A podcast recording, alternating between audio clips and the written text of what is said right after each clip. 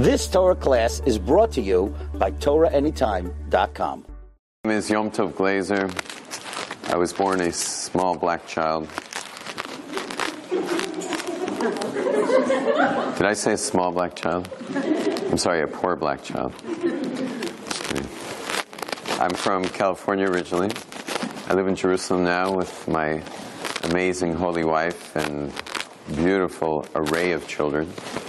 I see, oh my gosh, it's women tonight. Yes. I have a lot of women in my house. I have 6 daughters, thank God. And 3 boys, but 6 daughters. And they make me very soft, my daughters. There's, tonight there's a yortzeit of a woman in the group. And if I recall correctly, it was Mechel Ben Zev, who we're going to dedicate tonight's shir to Nishmas Aliyah. There's the Shema Shel Aliyah and the merit of the Torah and the Hisayrus, the Chizuk, the reconfirmation, the reconnection, recommitment of all of us here tonight to Hashem and our values as Yidn, as Jews, should have a Nishmas Aliyah. Mechel Ben Zev. Anyway, just a little bit about myself before we get started. I grew up in Los Angeles. I was raised in a unique environment. I grew up in a fabulously wealthy environment. I was raised in a mansion that was one of the biggest properties in West Los Angeles. It's today it's actually inhabited by Dustin Hoffman, the actor. He bought my father's house. And we had 2 live-in servants full-time. We had a driver. Just, you know, the massive, you know, the tennis court, the pool, the jacuzzis, the, you know, the whole spiel. And the house was so big that I could have hundreds of people at a party with live music and keg beer. And my parents would actually still be asleep, not knowing anything was even going on. Yeah. That's how big the house was. And we, whatever, that's the way life was. But me, myself, I was an athlete. Still am an athlete. I did sports, mostly extreme sports. I grew up surfing, and I surfed around the world. I surfed internationally for 12 years. And the other sport I have is mountain biking. I do hardcore off-road mountain biking. I've been doing them both for about 30 years now. And besides that, I play music professionally, so I brought my guitar in case you'd like to hear a little music during the evening, a little entertainment. And what else can I tell you about myself? Miracles. We had amazing miracles in my family because I never wanted to go to university, and my father bribed me to go to university with he gave me a Toyota 4Runner. It's a truck, and he also gave me unlimited expenses, however much I wanted to have, to just all that I should go to university, because he never went to university. Any of you have parents with like funny accents? Yeah. So that my father's father had like moved to America with his funny accent, and from Europe, and as far as he was concerned, like, and my father was concerned, you got to make it. Now what making it is for them and what making it should be for a Jew are 2 different things.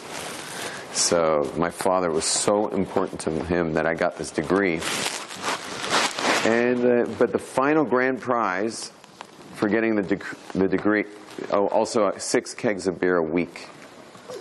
6 kegs of beer a week, which makes you very popular for about 5 hours. Anyway, the grand prize was an international ticket to travel and surf as long as I want. And so I could just keep going and going and going and surfing. And I was already like one of the top level surfers in California. And to and I'd surfed all around the world already, but this time was to like really just go. And the miracle of the family was that my father's business went bankrupt in my last year of university, and he didn't have any money to send me on my international grand prize for having graduated university. And I actually got a scholarship to Aish Torah. And I took the scholarship to Aish Torah, because I didn't have much of a choice. And a week after graduating university, I wound up at Aish in Jerusalem with Rabbi Weinberg and all the great rabbis there. And the rest is history, basically. That was it. Like, I became frum in like an hour. And the reason was because when I was 11, just a little kid, my brother, who was 16, he took me to the mountains, and spent a lot of time in the mountains. And he showed me the stars and told me about the great distance, the vast distance between them, and how long the light takes to reach Earth from the stars, and how big the universe is. And I realized, as he taught me these facts, that we're really how small we are. You ever had that feeling, how small we are? Like we're just this whole Earth that everything seems so darn important is actually just like a speck of dust flying through the cosmos. And when I went to bed that night at 11 years old, I looked up at my ceiling and had this thought: if this Earth is a speck of dust, then I'm a speck of dust on a speck of dust. So then what is my life for? What's my life about? And I was sure there'd be an answer. I was sure that all I have to do is just like walk up to different things and say like, "Are you my mother?" You know, like I could just like walk up to a giant tractor and see if it knew the answer. You know, and I tried. I thought, "Hey, I'm Jewish. I'll go to the local rabbi."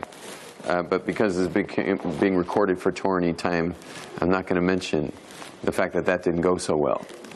Nor am I going to mention the denomination that I was raised in that had rabbis, that when a kid actually is asking, and when a kid's asking a question, you know, and you have an opportunity to actually bring someone close to Torah, this was like a lesson in how to blow that opportunity. And I thought that was Judaism, so I just shut the book on Judaism and went to the next thing. I was 11, fifth grade. So I went to my teachers in like public high school. That didn't go very well either. So I shut the book on my secular education right there. That was the end of my secular education. That whole university thing was like a joke. I mean, I finished my secular education at 11 years old. And so I checked out other religions. I went all around, tried a lot of different things. And in the end, I actually, since I was in university, I said, hey, why don't I pick the brains of the intellectual elite?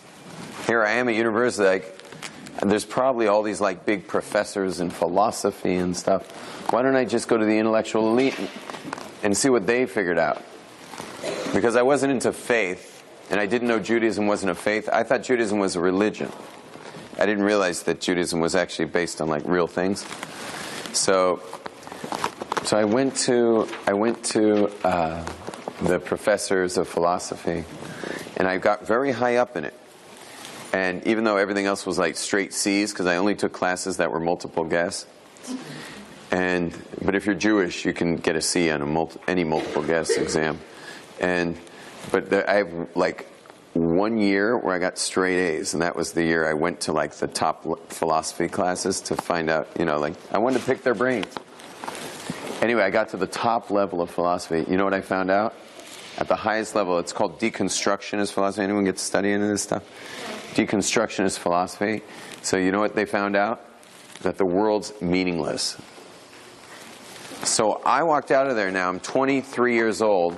I walked out of there going, oh, wow, that's really cool. The world's meaningless.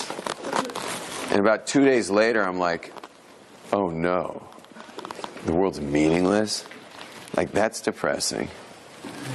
And basically, it didn't go so well, and in the end, I wound up in Yerushalayim, and I had 12-year backlog of questions meaning from 11 to 23 is 12 years of me asking questions. Question of Christians, Muslims, questions of Buddhists, Hindu people that I'd met, questions of atheists, questions of professors. 12 years of really lousy answers. And at that point I was kind of depressed and saying, like, you know, and the crazy thing was I had like 100 of these are natural. So I had like 100 of these coming down my back, you know, and I was, you know, tanned and like strong and like from this wealthy background, and like you would have thought I was like I had made it, you know, in the world or something. But to myself, I was like I saw myself as like an emaciated Cambodian with like the distended belly and the swollen skull. That's the way I see myself in California, as a top-level surfer from a wealthy background. Because what I deeply wanted, at my youngest years, what I wanted more than anything else was to know, why is my life meaningful? Why is this world meaningful, and why is my life meaningful? That's what I wanted to know. I didn't want all the other stuff. And it's just like, have you ever tried to eat a whole bucket of ice cream? Yeah, it gets worse as you go, you know? So, not her ice cream. She likes it more and more. She was shaking her head. She's like, no, I like it. So, meaning too much of a good thing can sometimes, it's disgusting after a while. I couldn't go on with it. I really wanted meaning. Anyway, so when I arrived in Jerusalem on the scholarship I got to Aish Torah, I had 12 years of questions from 11 years old. And so I started firing my questions at the rabbis there. And the answers blew me away. It wasn't just that. It was that the answer was a half hour long. It was like the rabbi himself had been thinking about this himself, researched it, and like developed an answer, but he was doing it off the cuff. This was like simple to him. This was a basic. And this was for me like really important. And it wasn't just that, but my questions had babies. Meaning, I asked the question, and while I'm listening to the answer, all these other questions came up. So I was like writing down questions that my question was creating. And so after I finally asked like my 10 biggest questions, I had like 100 questions, or like 50 questions. And I said, this is going to take a really long time to get all my questions answered. And I called my parents and had them not send my surfboards to Europe. I had the round trip to Europe so I could go on my international surf tour. And I've been there ever since. I met my wife there.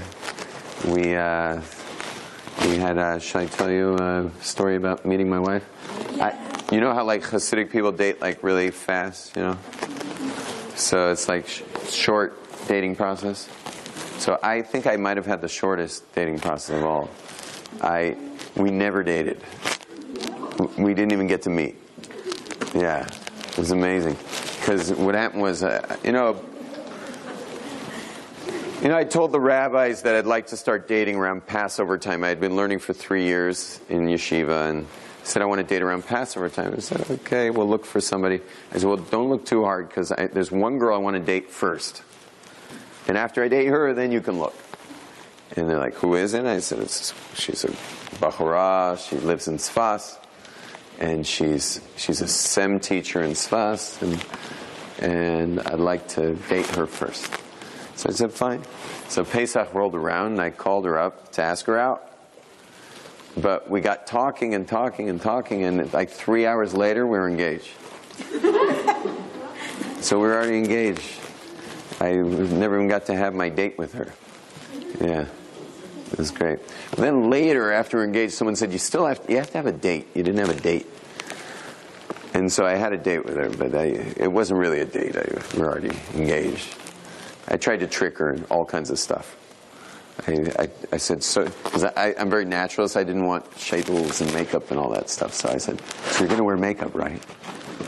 And she's like, what? Are you kidding? I'm like, well, I'm in Kiruv, so like you gotta wear makeup, you know, you know, you got to present yourself like, you know. And she's like, I'm not wearing makeup. And I said, but you're going to wear a shaitl, right? She's like, a shaitl? I'm not going to wear a shaitl. I'm like, but you need to wear a shaitl. And she's like, no. And I'm like, great, date's over. We're getting married. Yeah. I'm very, very natural. Everything for me is like, I'm very granola. Very granola. I like granola. Anyway, that's a little bit about myself. You guys want to learn something now? What's that? Yeah, she's from Stamford, Connecticut. Yeah. She's amazing. What? How did I know about her? I just, like, in Kiruv, I'd seen her around, and we'd been madrich and madricha before on, like, big programs, and I noticed her. I felt like she had the what it took. Yeah. Just since I'm discussing it, the Rosh Hashiva of Aish Torah actually broke off our engagement. We broke it off. And I was a good Talmud. I said, okay, it's off, it's off. I'm not going to say why. It's not important why. But he broke it off. And I was very sad that he broke off the engagement. A few weeks later, I was really sad. But when I called her to Tzfat to break off the engagement, her answer was, Baruch Hashem. I said, what do you mean, Baruch Hashem? I thought you wanted to marry me. She says, I want what Hashem wants. And I thought Hashem wanted me to marry you, and now you're telling me that we're not getting married. So, like, that would have been a terrible mistake. So I thought I wanted to marry you, but what I really want is Hashem and what He wants. And so, Baruch Hashem, that you know, if it's not going to happen, then Baruch Hashem. So when she said that to me, I was like, I got to marry this girl. And it's like, that's the kind of girl I want, you know?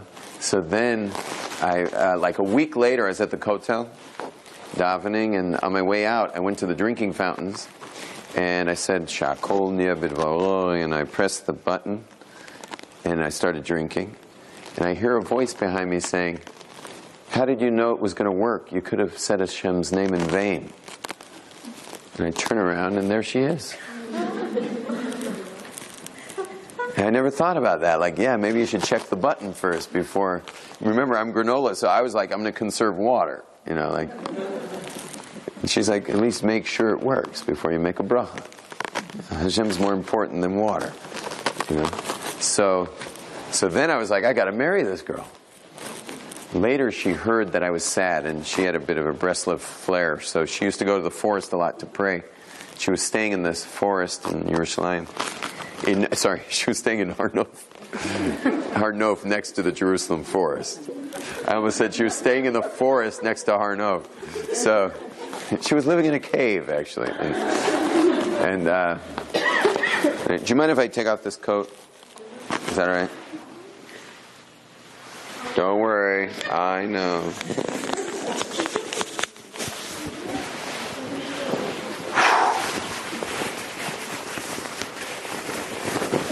It's a pretty imposing podium, wouldn't you say? It's like, with this whole university story, it looks like a cap and gown a little bit. For like YU. Yeah. This is what they put on your head when you finish YU.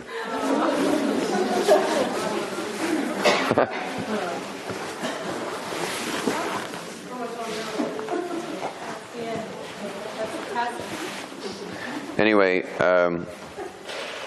so she went into the forest to do her usual hisbodidus, but someone had told her that the guy you were engaged to is feeling sad, he's depressed. So she prayed for me in the forest. Anyway, it was clear we were meant to get married, so we got re-engaged. And then she flew off to the States, and she called me from America and said, it was hard for her to be. When you live in Eretz Israel, it's very hard to be in America. And she said to me, you know, we'd already picked a hall. And she says, she calls me and says, I want to get married on Eretz Israel. And I'm like, what do you mean on Eretz Israel? And she's like, I don't want to be married at the hall. I want to be married on the land of Eretz Israel. I want to feel the earth move under my feet. You know, I want to feel the land of Israel underneath my feet when I get married. And I'm like, well, how are we going to do that? And she says, just go grab your mountain bike. Remember, I'm an athlete. Go grab your mountain bike and ride your bike until you can find a good spot to get married. So I rode all over the Jerusalem forest, 5-hour ride. Because remember, I have to find parking. Our Rebbe, the Karliner Rebbe, was like really old at the time. Zatzal, Pinz Karliner Rebbe was our, you know, he was at the, you know, the final brachas and the Rosh Shiva Eishet Torah, and elderly people had to make it, and they had to have parking. Yet it had to be in the forest. Anyway, after a 5-hour ride, I finally found the spot, the right spot. I called her up later that night, told her about the spot. She says, that's right where I prayed for you when you were feeling down. And that's where we got married. And every year we go back there on our anniversary with all our kids. And she puts on a veil. She really puts on a veil. And she walks around me 7 times in the forest. And the kids all laugh at us, and we cry and cry and cry and cry and daven for the kids and daven for Am Yisrael and for ourselves that we should have achdus together. And it's great to get married on the earth, because otherwise, how do you go back on your anniversaries to some hall? You know, excuse us. You mind if we just like take over here for a few minutes for our little wedding ceremony every year? Anyway, okay, I'd like to. That's the end. You like that story? Yeah. Thank you. I'd like to teach you guys something, but maybe you want to tell me a topic, because I've got about 180 options. Could you give us some ideas? Because you mentioned Chassidus. You want some? That's why I came. You want some Chassidus? It says yes. Oh, do you guys get Hasidic teachers? It said. You guys want to learn some Chassidus? You want to learn Chassidut? I can teach you some really deep, scary Kabbalistic stuff. Yeah, that's cool. You want deep, scary Kabbalistic stuff? No, happy. No, I don't mean those kind of like, you know, like Mashiach and everyone dies and stuff. I don't mean like that. Happy, you know, like stuff that makes you feel close to Hashem. I got all kinds of things. I run seminars in personal transformation, so maybe you want on relationships, stuff like that. Oh, no one told me there was a topic.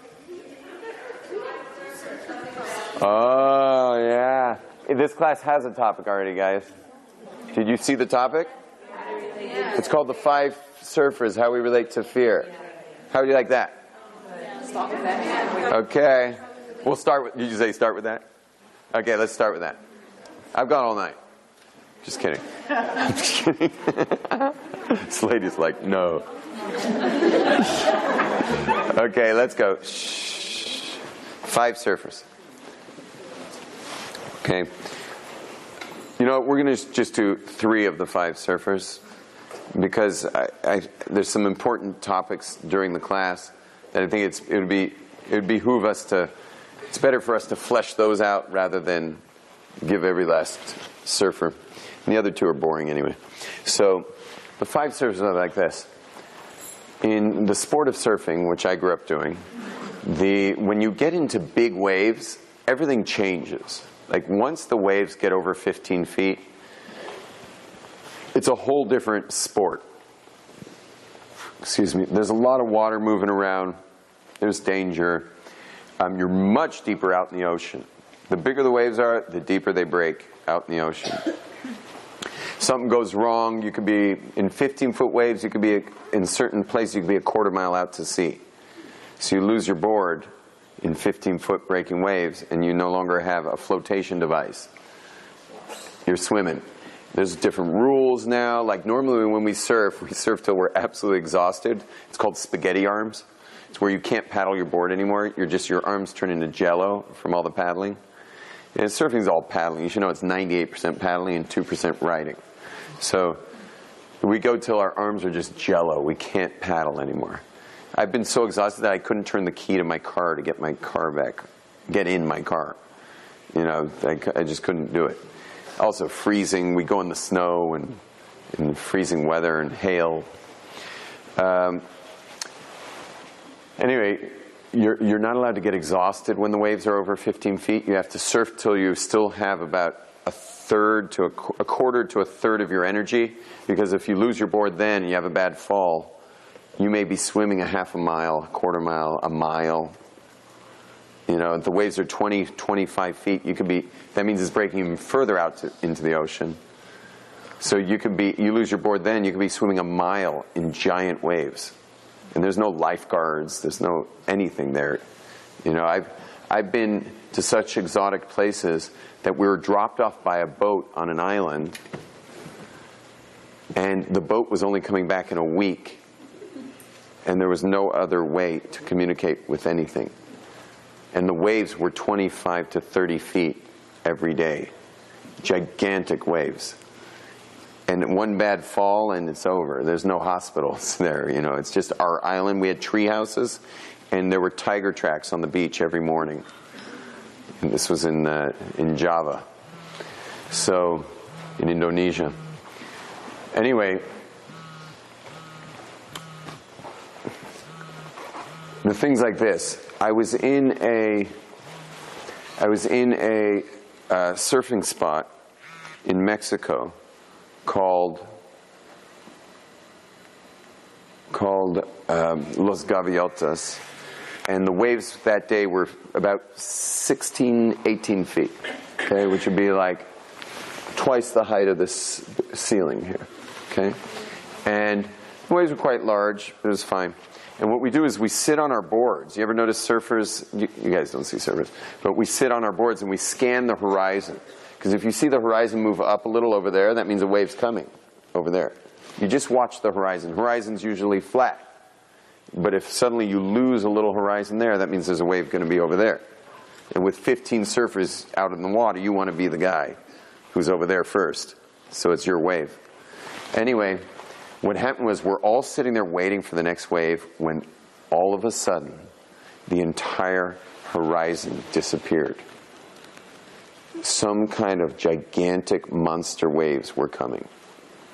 And we were already a quarter mile out into the sea.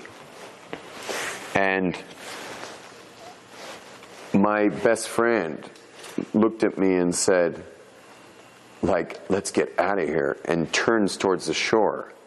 Now, who's going to win in the race? You know, the waves or him? Meaning he's going to get crushed by these waves. So it's a rule in surfing, is if a giant wave is coming, you paddle deeper into the ocean. Because the deeper you go, you can get over the top of the wave before it breaks, right? You guys have been in the ocean. The further out you go, if you get to deep enough water, the wave won't break. Anyway, I yelled at him, turn yourself around and paddle out. And so we paddle out. And what happened was the guy who was the furthest out just made it over the top of a 25-foot wave. And the next guy made it just over the top, and the next guy had to cut through it as it was starting to tube. And the next guy cut through it here, and each one was cutting through it. But me and my friend, we were the furthest away. And just when the lip of the wave was about to smash the surface, we both barely got the noses of our board under the wave and punched through we were able to punch through the wave, at the base of the wave. So then, but there were more waves. So now we're paddling, and the next guy's going over the top, and the next guy's going through, and now this time we punched through a little better, over and over again. The first surfer is my best friend. It's the one who, when he sees the fear, he freezes and runs. He runs from the fear. He retreats from fear. He sees scary stuff, and she turns around and runs the other way. Running from the things we're afraid of. And how many of us have run from things we're afraid of? You know, it can be, there's all kinds of circumstances, I don't want to bring them up, but in your own life, you think about things that you're afraid of that you really run the other way from.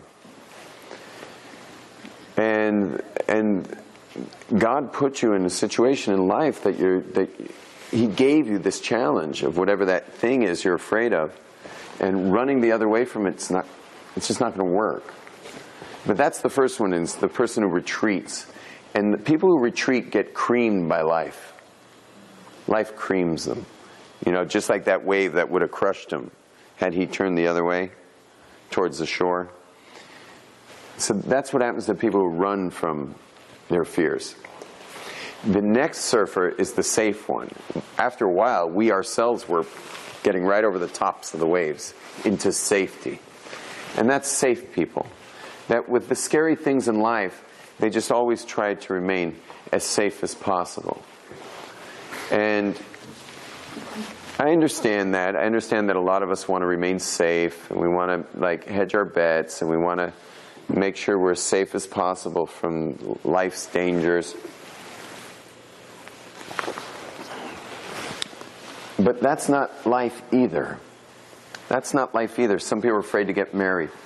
Some people are afraid to have children. Some people are afraid of making a living. Some people are afraid of you know, what would people think if they were firm, or there's all kinds of things we're afraid of.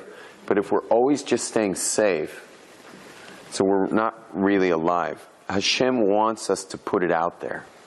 He wants it, otherwise he wouldn't command us to, you know, be fruitful and multiply, to put children in the world. It's dangerous. Childbirth is dangerous. Yet we're commanded to do it, you know. That commandment happens to be only on men, because God doesn't command someone something that's dangerous, but you see that men aren't very good at this. So somehow, so funny, men have the commandment, but women have to, you know, like have the babies. So. Anyway,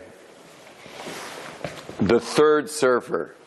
So just to end this analogy, when we're paddling over these waves, eventually I paddled up the top of one of these waves, and I said to myself, did I come here to surf in Mexico just to paddle over waves?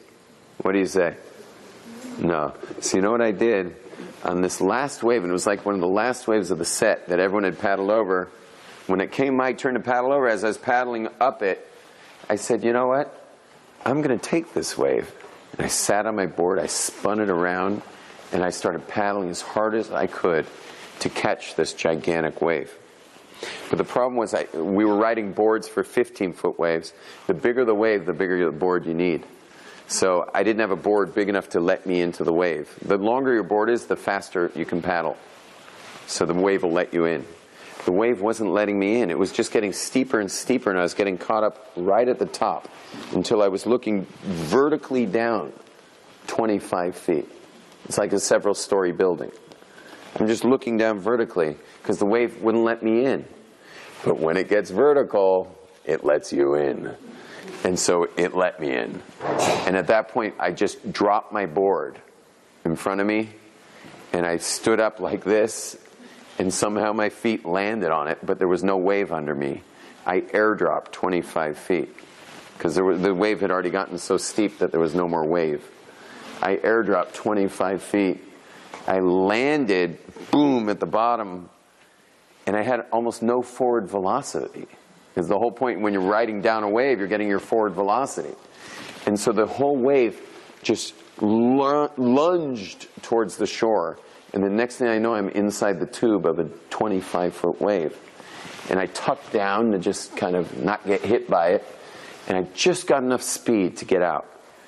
And I rode, remember at first we were a quarter-mile out. At this point we were like, I don't know, half a mile out. I rode that wave for a half a mile, like a giant roller coaster ride, all the way into the shore. And I got to the sand and I just went, woo-hoo, at the top of my lungs. They said they could hear me all the way out there. And that's the third surfer, is the person who rides life's waves. She rides the waves of life. And everything that life brings us, that you turn around and you paddle in to that wave. But in big wave riding, you have to paddle in fully committed. Because if you hesitate, if you get those cold feet in the last minute, so it's dangerous. Life's dangerous. And we have to, when we go into life, we've got to go in fully committed. Now, there are 5 fears, 5 major fears. And the fears are, these fears all people have, I have them, you have them, we all have them. There are five fears, and they're the fear of rejection. These are in order of popularity, by the way. There's the fear of rejection, the fear of failure, the fear of being out of control, the fear of pain and suffering, and the fear of, did I say pain and suffering? Sorry. The fear of the unknown, and the fear of pain and suffering. Again, rejection, failure, out of control, the unknown, and pain and suffering. Do you notice you have all five of those? Mm-hmm. Yeah? Okay, me too. Okay, should I say them one more time? I'll explain them. Rejection is how we come off for others. What do others think of us? Failure is my own ability to make, to make an impact, make a difference, to my own performance. Failure doesn't have anything to do with others. It's just how am I going to perform? 3 is the fear of being out of control. All of us have that. Hashem's in control. We're all in a situation where, we all do our best, but we see that Hashem's got his own plans a lot of the time for us. We're all ultimately out of control. Number 4 is the fear of the unknown, right? Which of us knows the future? Who knows what will be with us? And so that's a constant fear. And then the 5th one is the fear of pain and suffering, which is, obviously the pain of like something physically wrong, something scary, something like that. Now, those 5 fears are shared by all people. But what you want to be aware of is which of those 5 fears is the most dominant for you. Which one is the one that stops you the most? The 5th. The 5th. This one. Yeah, you can just think about it. The 4th, unknown? Yeah. Okay, you can just think about that on your own here. So for her, it's the fear of the unknown. Okay, but you want to figure out which one's dominant. You'll notice that different countries have different fears. Like, for example, South Africans often suffer with the fear of being out of control. And it's a tiny white population. It's 90% tribal Africans. And the Jews aren't even that tiny white population. Jews are a tiny population of a kind of Dutch white population. And you'll notice that the dominant fear for South Africans is out of control. What do you think the dominant fear is for people from Los Angeles? No, not failure. Rejection. In California, it's all about, how you look, It's rejection. What do you think is the dominant fear in Manhattan? Failure. It's all about how you perform. How do you perform? Where else can I tell you about? I've been doing this for so many years. I run seminars in personal transformation. So we talk about beating these fears. England, that's funny you bring it up. England's all 5. All 5 fears are dominant. Equal ratio. Like almost the same, What? Why? Why in England is it like that? It's a great question, not for now. It's like a study in human psychology of their culture. But they suffer from all 5 in a very big way. Yeah. Anyway, you want to know what yours is. I want you to imagine for a moment, I know it's going to sound strange as wonderful ladies from Brooklyn, but I want you to imagine yourselves for a moment being a burglar of classic paintings. You steal Rembrandts and Van Goghs and, the ones that are worth like millions of dollars. You only do like once a year because it's a lot of work. You never get caught. You stake out the place. You know where the mansions are that have them. Anyway, so I'd like you to imagine that you're a burglar of Van Goghs and stuff like that and Rembrandts. But there's a particular mansion that you're going to hit. And this mansion, you've staked it out completely. You know the family's going to be out of town. You know where the security guards are. You know the alarm system. You know which window's open. You got the whole thing worked out. And you make your way on the big night over the wall of the mansion in the backyard. And now you're making your way across the backyard. Except there's one thing you didn't know. The insurance company made them install tripwires, invisible tripwires made of like fishing line in their backyard, that if they're ever to be out of town, they have to have tripwires in the backyard. So anyway, you're making your way across the lawn, you see the window that's going to be open, and all of a sudden, what was that? And all of a sudden you hear,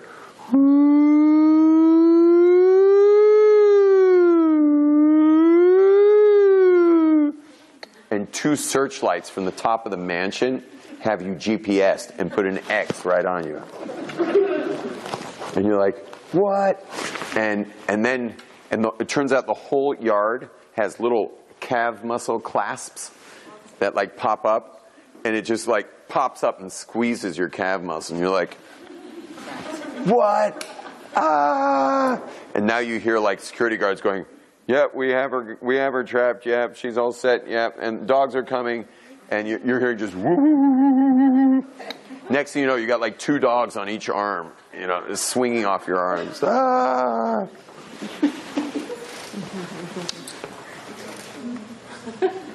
When it comes to your dominant fear, when it comes to the one that dominates you, the fear that's the real one for you, you'll find yourself paralyzed. That's your tripwire. And it's invisible line. You don't see it coming. And you'll notice, do you notice how life circumstances constantly recreate it? And then there you are again in that same situation. It's like some kind of sitcom. New situation, but same really. I'd maybe call it a sit-trag, situation tragedy, where like the situation just keeps recreating itself, and there you are, paralyzed again. Hit your tripwire. It was usually one of those five fears is what stops us. Now, in life, when fear comes up, there's two options. You either fight or you flight. You can either fight it or you can run away from it. Usually we freeze first, right? If you guys have ever been scared, the first reaction is you freeze. And then you either get aggressive and defensive and attack, or you get out. That's the way we are with those five fears.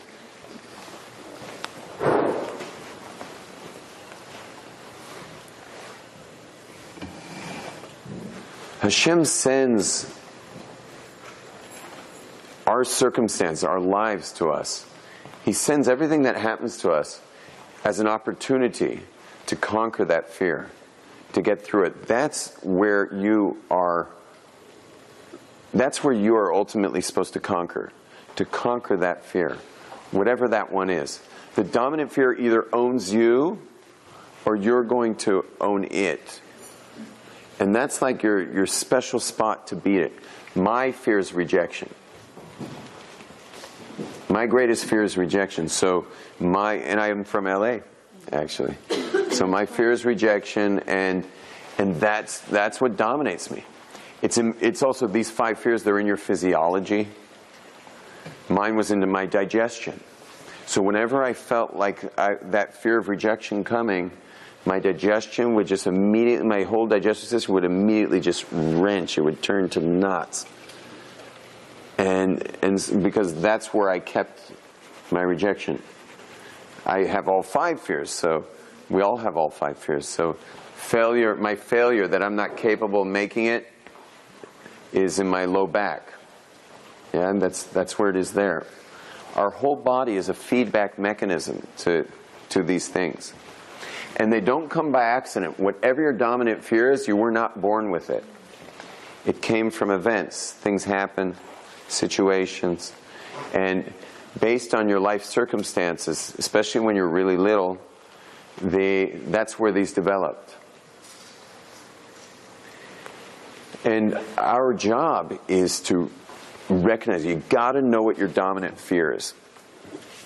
It's important you know what your dominant fear is, because that's where you have to come in fortified.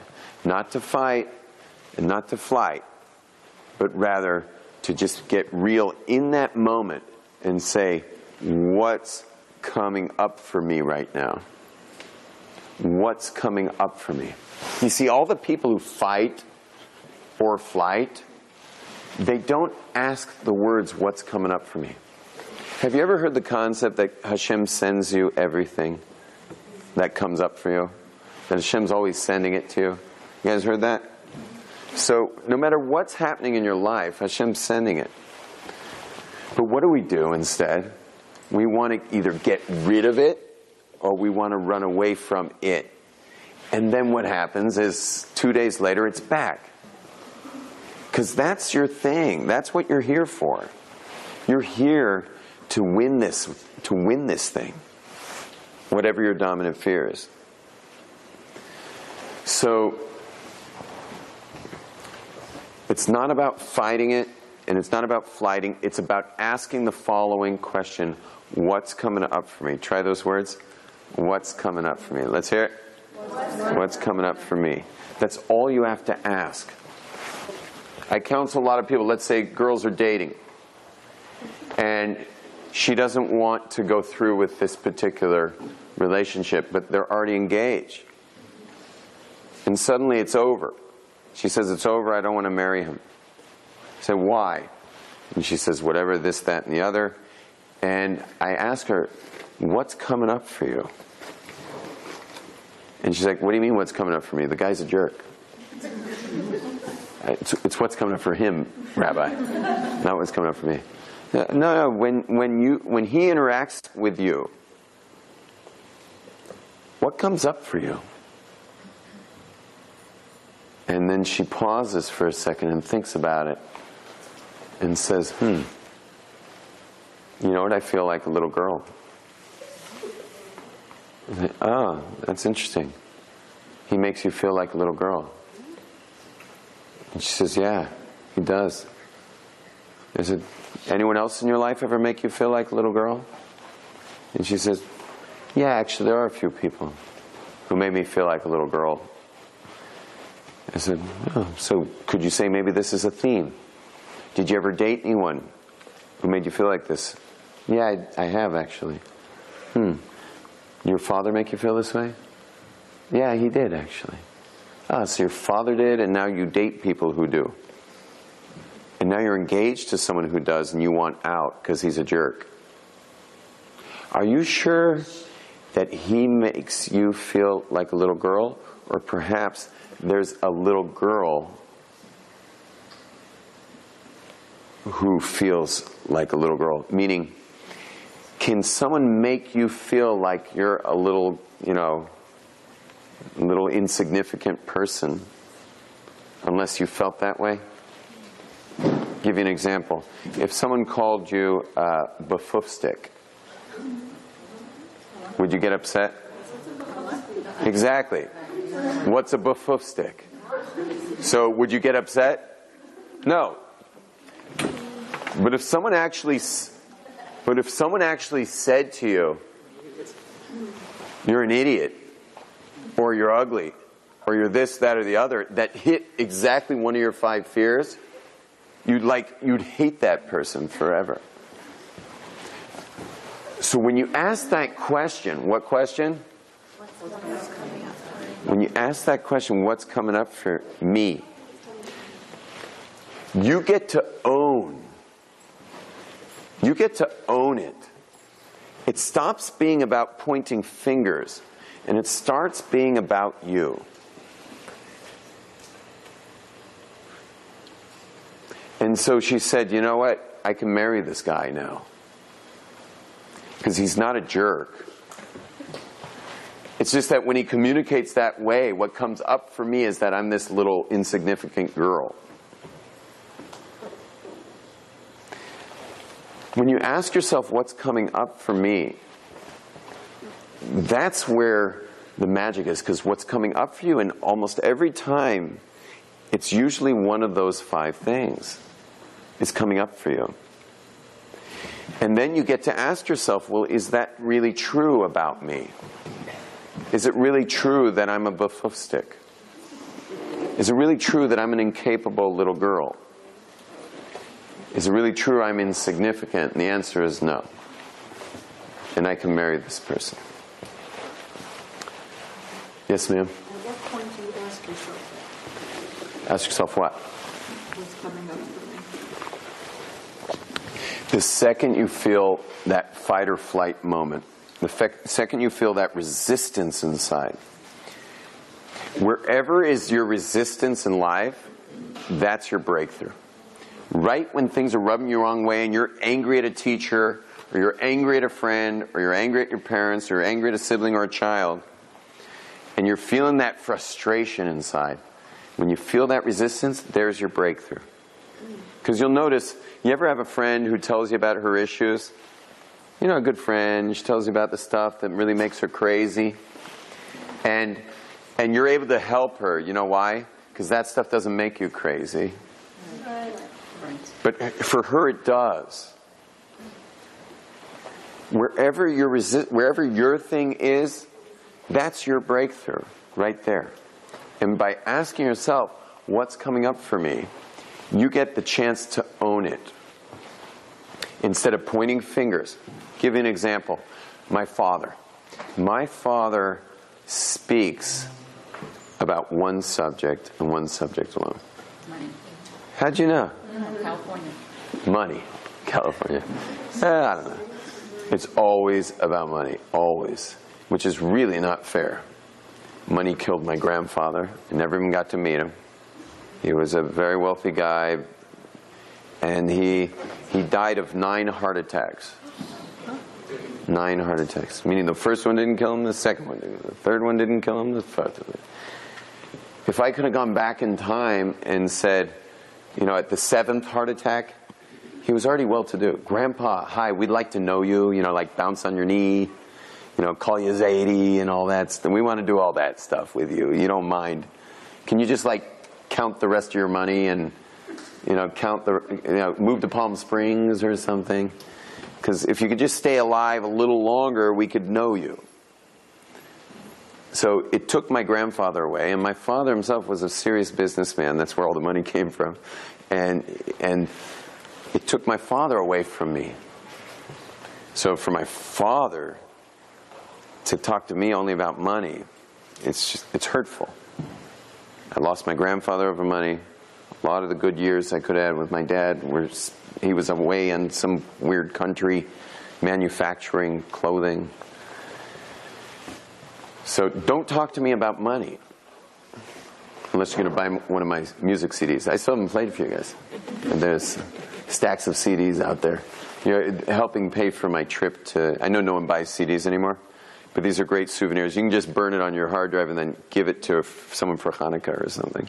And if you buy a CD, that'd be great. He only talked about money.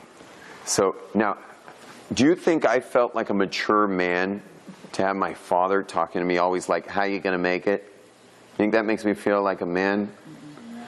I feel 9 years old when my father talks about money. How long do you think a 33-year-old man is going to stay on the phone with someone who makes him feel like he's 9? So can I show you what our relationship looked like for over a decade? It was something like this. Ring, ring, ring. Hello? Oh, Dad. Yeah, it's actually terrible timing. Yeah, I got to go. I'm going to Mincha. I know it's 12:30. It's a minyan I like to go to. Yeah, I gotta go to this minyan. Yeah, they're starting Ashri. Okay. Yeah, I'm sorry. Okay, I'll call you. For several decades, like that. I went to I went to counselors, rabbis, therapists, different times, talking about my dad. There were counselors who said it's abusive what he does.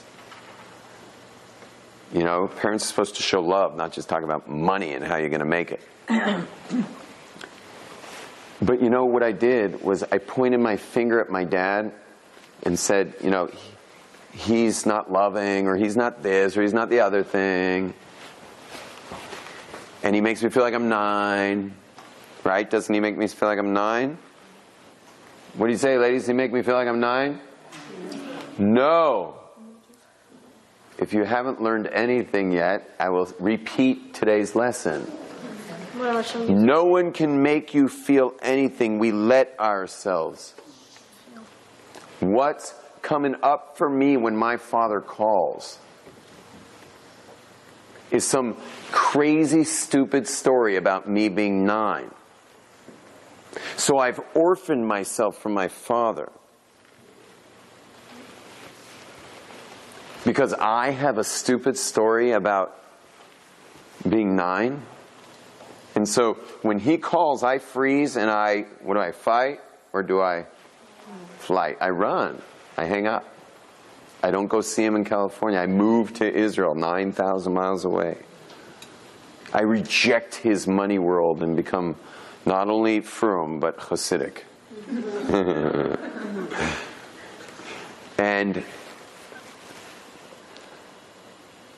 And all of a sudden, one day, about when I was 33, 11 years ago, I realized that I orphaned myself, meaning I killed him way before he died.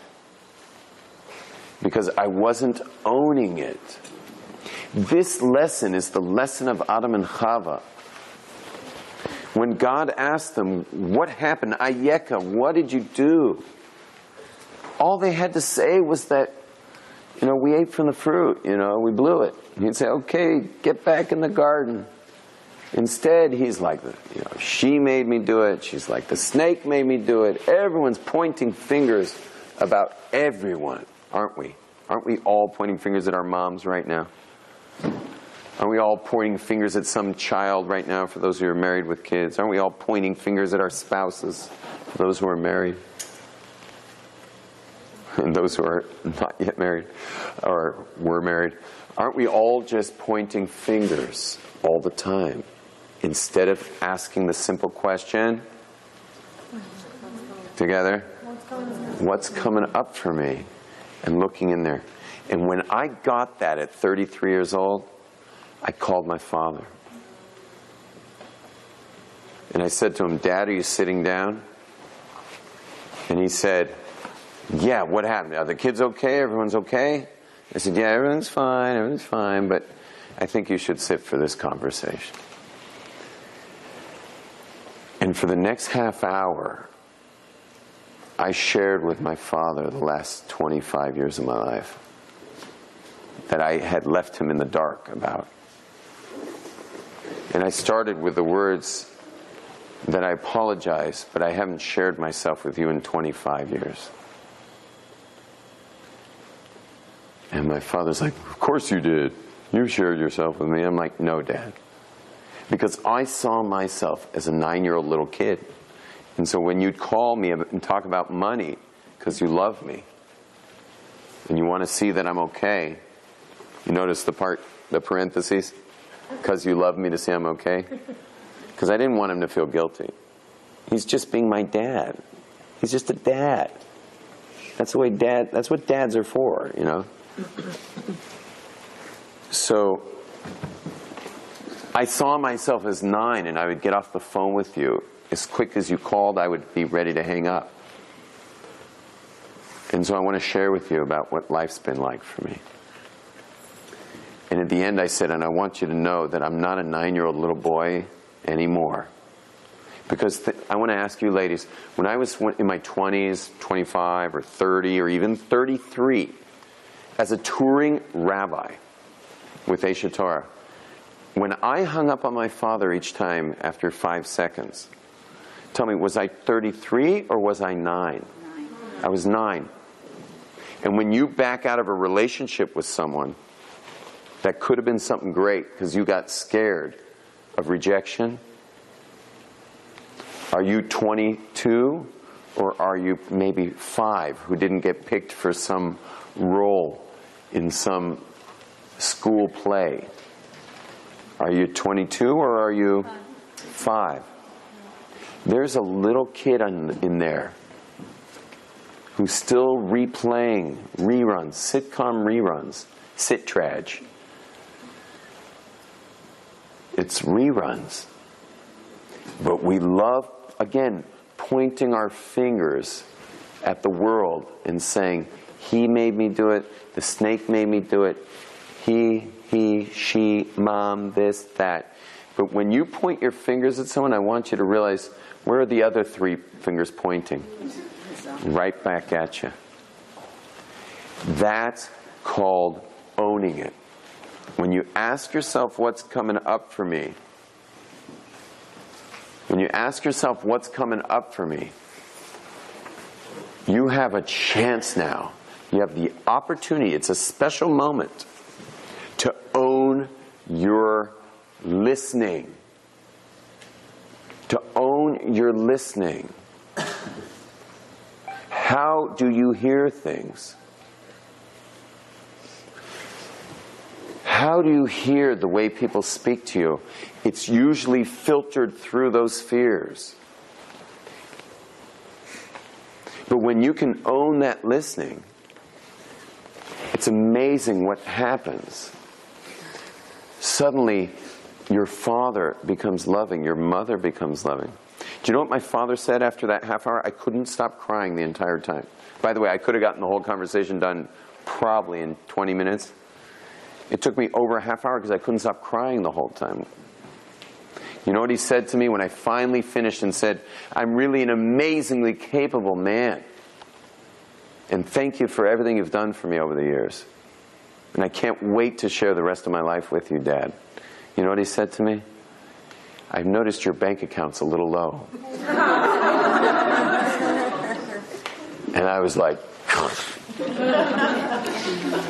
I was crushed.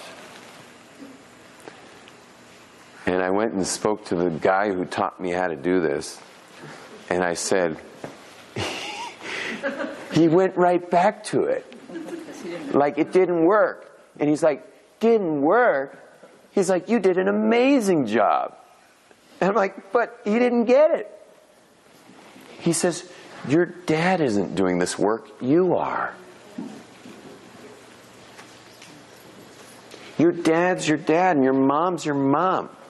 All she is and all she's not. That's the mom you've got. You're going to wait around for her to change to start getting close to her? Is she going to change? Has she changed yet? She's probably not going to. You're going to hold your breath for that? Who's got to do the changing here? The one in this room. Not your parent, sibling, child, grandparent, or whomever that is. I missed my grandfather. My grandfather got too old to send birthday gifts on our birthdays. I don't know my own kids' birthdays. I have a bunch of kids. I don't know all their birthdays. And this comes up once in a while when government offices in Israel, they're like, so when's her birthday? I'm like, I don't know. How am I supposed to know? You know, there's 8 of them, you know. English one, Hebrew I can pull off maybe, but she wanted the English one. I'm like, I don't know. English birthday. He couldn't remember our birthdays. When my grandfather, for the first time, forgot my birthday, he was out. He was out. Do you get how a little kid would say, he's out. He doesn't love me, so he's now out. You know, he went on to live like 15 more years. He taught my brothers fishing. They would go up north to be with him. I refused to go, and no one understood why. Every time my parents said, like, it's your turn to go up to go fishing with Grandpa on the river, I'd say, no, I don't want to. I'm going surfing. What's coming up for me? You know, I was terribly embarrassed on a basketball court when I was a child. I had to shoot free throws in my first game, and I missed the backboard and I missed everything. Both times. And the whole place laughed, and I just ran. I was like running home from this park, like kind of hoping a car would like pull out of a driveway and kill me from the embarrassment. And you notice, what do I do? What's my sport? Surfing. Yeah, is there anyone in the audience? No. What's my other sport? Mountain biking. Anyone else around? No one there to laugh. What's coming up for me when someone says, hey, you want to play basketball with us? Not today. Yeah, no. No, thank you. Come on, Rabbi, just little hoops. No, thank you. What's coming up for you?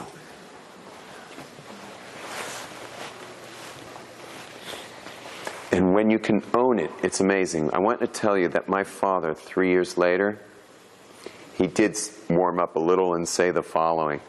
He says, you know, 3 years ago, you once were like crying terribly on the phone.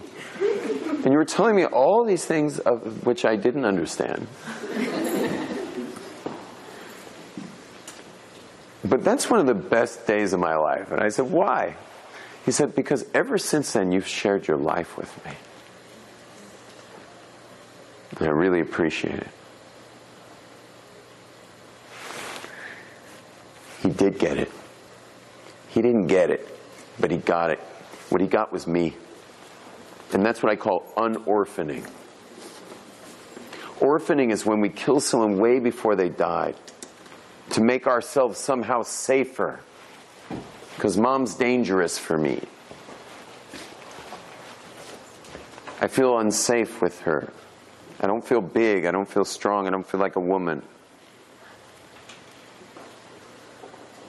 So I knock her out. Or I knock him out, or that sibling's out, or whatever, to feel safer. But what I like to call unorphaning is when I ask myself, what's coming up for me? And I own it. I own that this is something in me.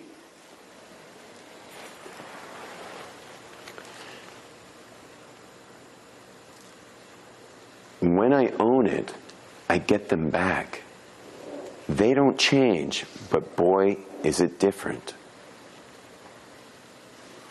I get them back. Make sure all of you, when you go to wherever you go tonight after this session, make sure you say the words that count to the people you've pushed out of your life.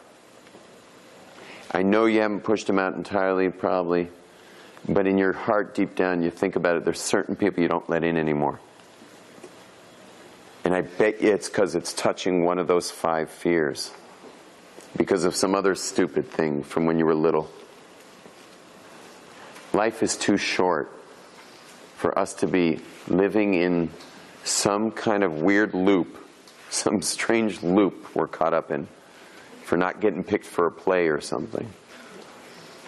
Life's too short for us to be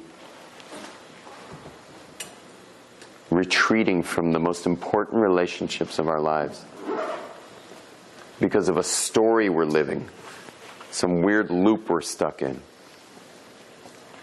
When we can just simply say, what's coming up for me, and own it, and really own it, and say, you know what, this person isn't abusive. This person is just simply touching stuff inside of me that scares me. I feel unsafe there. But when I recognize that I'm not a little 9-year-old, and I'm really just this amazing human being that each one of you is, suddenly I can have room in myself for that person. When I ask myself what's coming up for me, and I'm able to pinpoint it and own it, suddenly there's room for my mom and my dad and my siblings, my children and my grandparents. You know that conversation I had with my dad where I cried and cried? I did the same thing with my deceased grandfather. The person who was helping me do this kind of work said, write him a letter, even though he had passed away. Write him a letter. Own that you stopped being in a relationship with him for his last 15 years till it was too late. Just write him a letter. But I didn't have to. You know what happened? I was shopping in a market in Tel Aviv, and there was a man picking out apples who looked just like my grandfather. He was an older man. He had that Ben-Gurion hair that kind of starts here, and just like my grandfather. And And I said to him, listen, sir, in Hebrew, I was like, would you mind just standing there and letting me, can you just be my grandfather? Can you just be my grandfather for like 2 minutes? I'll get it done in like 2 minutes. I was already getting good, you know, no half hours anymore. Just like 2 minutes. And I told him everything, you know. And he was just so nice, this old man, just listening. He thought it was very beautiful. He was crying. I was crying. And in the end, he says, I love you, grandson. And he held, and there we were, like in the produce section, just crying together as he held me. So I think it's probably time for me to break out the guitar. You may cry when we go into this song. Oh, maybe I'll take a few questions first. And they can be also really random. I don't mind random questions because some people say, don't you miss surfing? I still surf. Are those payas natural? Yes. Why did you become Hasidic? I was bored. No. Okay, so you can ask anything you want, all right? Yes. What's coming up for you? What really, like, what exactly does it mean? These words. Those words? Yeah.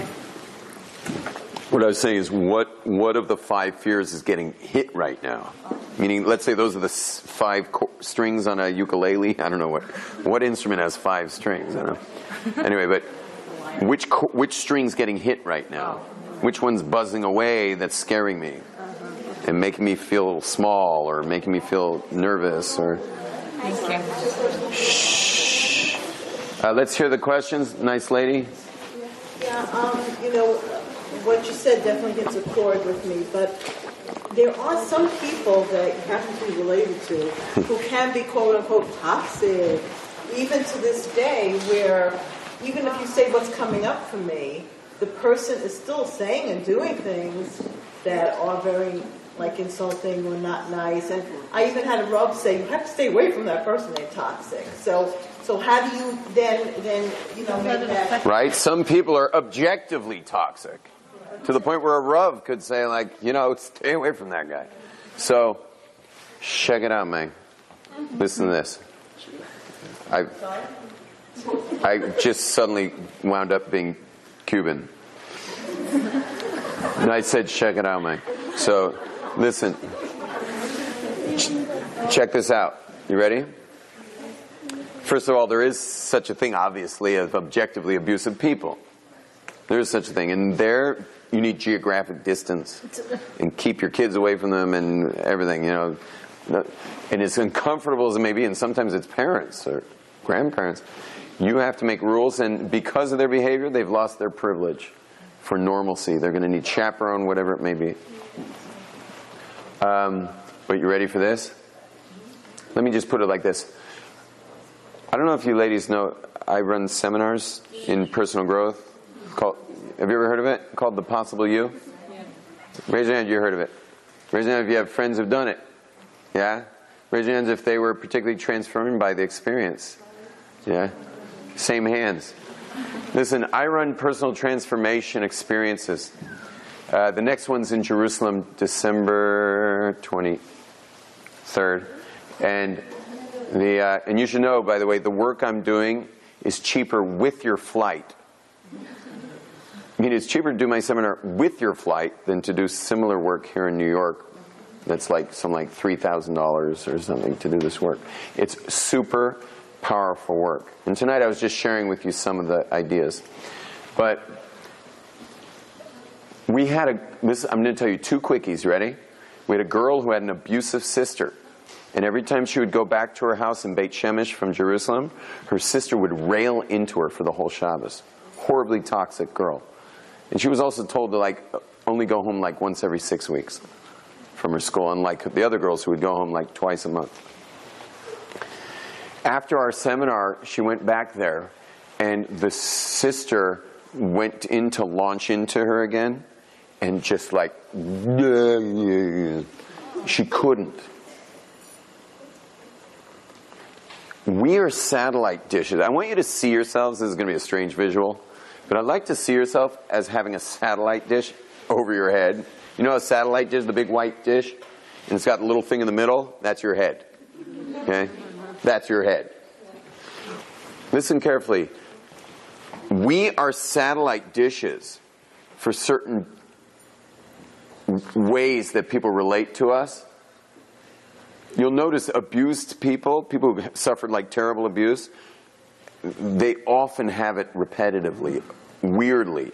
Have you ever noticed that you'll wind up in a new environment, maybe a camp or a new school or a new job, and yet within a day or two, everyone's relating to you as if they've always known you? How do they do that? How do they know you already? The answer is because you're wearing this giant satellite dish, but you don't see it. You can't see your own dish. You're just like walking around, oh, I'm at a new camp. Now things will be different. Yet 3 days later, the thing morphs right back into the camp you used to go to. Or your job just morphs right back in, like with your, a whole new boss, yet the relationship just morphed right back into the same nightmare. The reason is because we're wearing a satellite dish and there's stuff written all over it like, kick me. And when you pop off that disc and you're just like, you pop off that disc and you flip it over and look at it and you're like, oh my gosh, like no wonder these are my results in life. Because this is what's written all over my disc, which have to do with those five themes. And you take that disc and you just go like, and now you take a clean, fresh disc and pop it on your head and then go to Shabbos in Beit Shemesh. The sister couldn't say it. Nothing could come out of her mouth.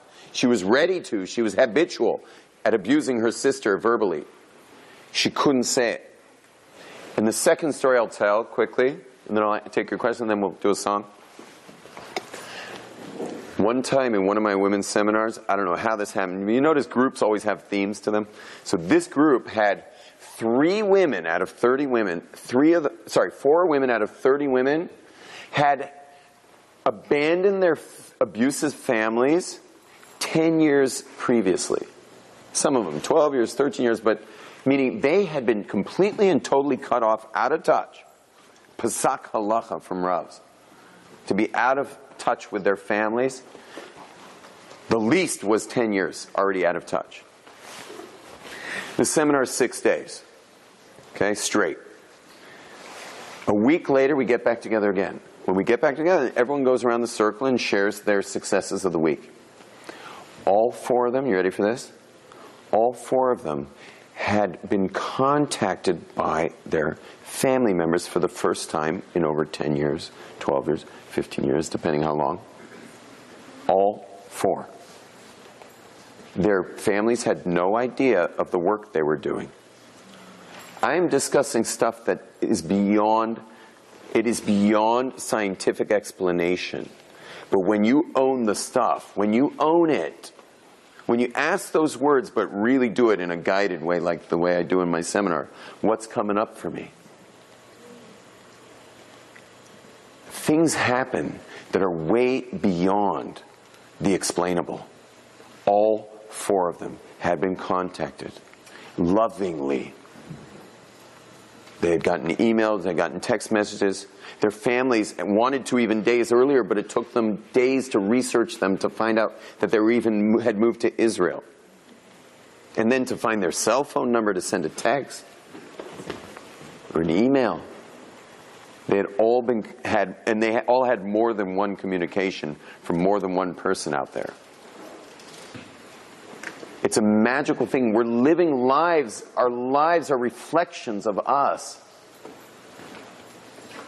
This satellite dish doesn't just receive, it's putting out wave patterns that people are somehow relating to. So you're either getting gorgeous stuff coming towards you, or you're getting all kinds of crazy stuff coming towards you. But in the end, when you're pointing those fingers at this world, where are the other three pointing? Right back at you. And when you own that and then learn that lesson from Adam and Chava, your life becomes magical. And this is guaranteed. I will sign my name on the principles I've taught you tonight, because I've seen him work over and over and over and over again.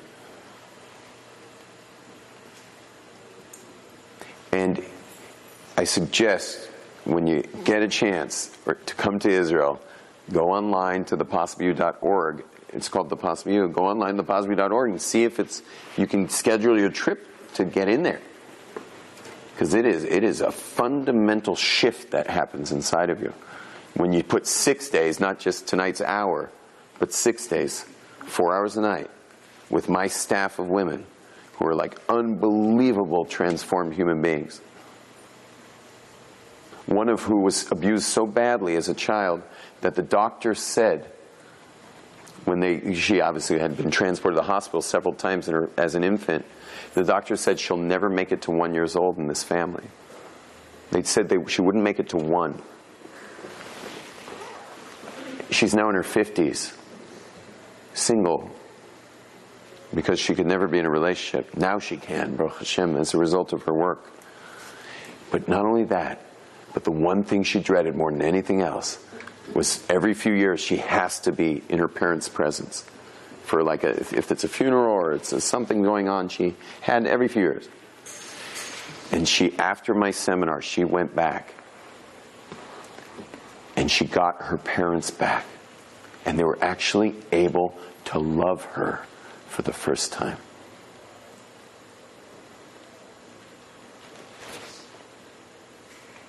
You had a question? They're natural. What's the website? thepossibleyou.org. You've just experienced another Torah class brought to you by TorahAnytime.com.